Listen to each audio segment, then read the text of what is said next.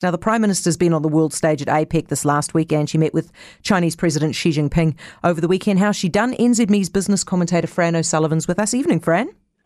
Good evening there, Heather. She's in the VIP club now, right? she, she is. And um, not being sexist here, but she's uh, one of the older leaders um, in the room now in the sense that she's been in power for five years, um, coming into her sixth. So, in terms of the APEC club, you start to get some stature after a while.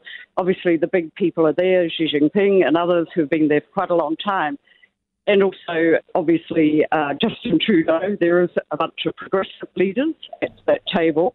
But she's also uh, done very well. I think the mere fact that she was able to get a 20 minute meeting with president of the largest uh, nation on earth, uh, you know, up to nearly an hour is pretty good standing in my view. Do you think? I mean, what it's? I, I reckon one of the most difficult things in foreign policy right now. I mean, I don't. This is not an insight. but This is obvious. Mm. Is dealing with the tension between the US and China, and it, it feels like she's done it quite well. What do you think? Yes, she has done it well, and I think particularly resisting the push out of Australia for New Zealand to take a more aggressive stance vis-a-vis China back in the day.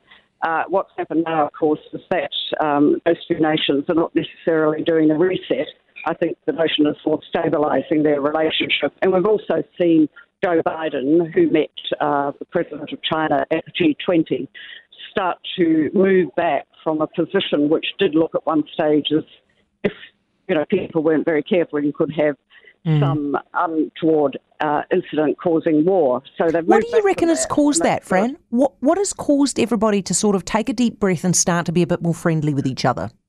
reality, reality that uh, mm. it was moving to the brink, and reality that this is something that the world's not up for, and certainly not their own populations or anyone else. I think what we've seen with uh, the Ukraine and Russia, the notion of potentially uh, nuclear uh, war erupting there, that has been pretty extraordinary. But also, what we've seen over the last few days is also Xi Jinping.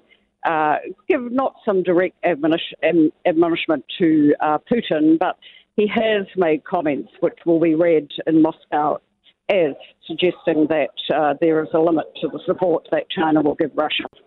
Yeah, which is good news, I suppose. Fran, thank you so much. Really appreciate it. Fran O'Sullivan, NZME's business correspondent.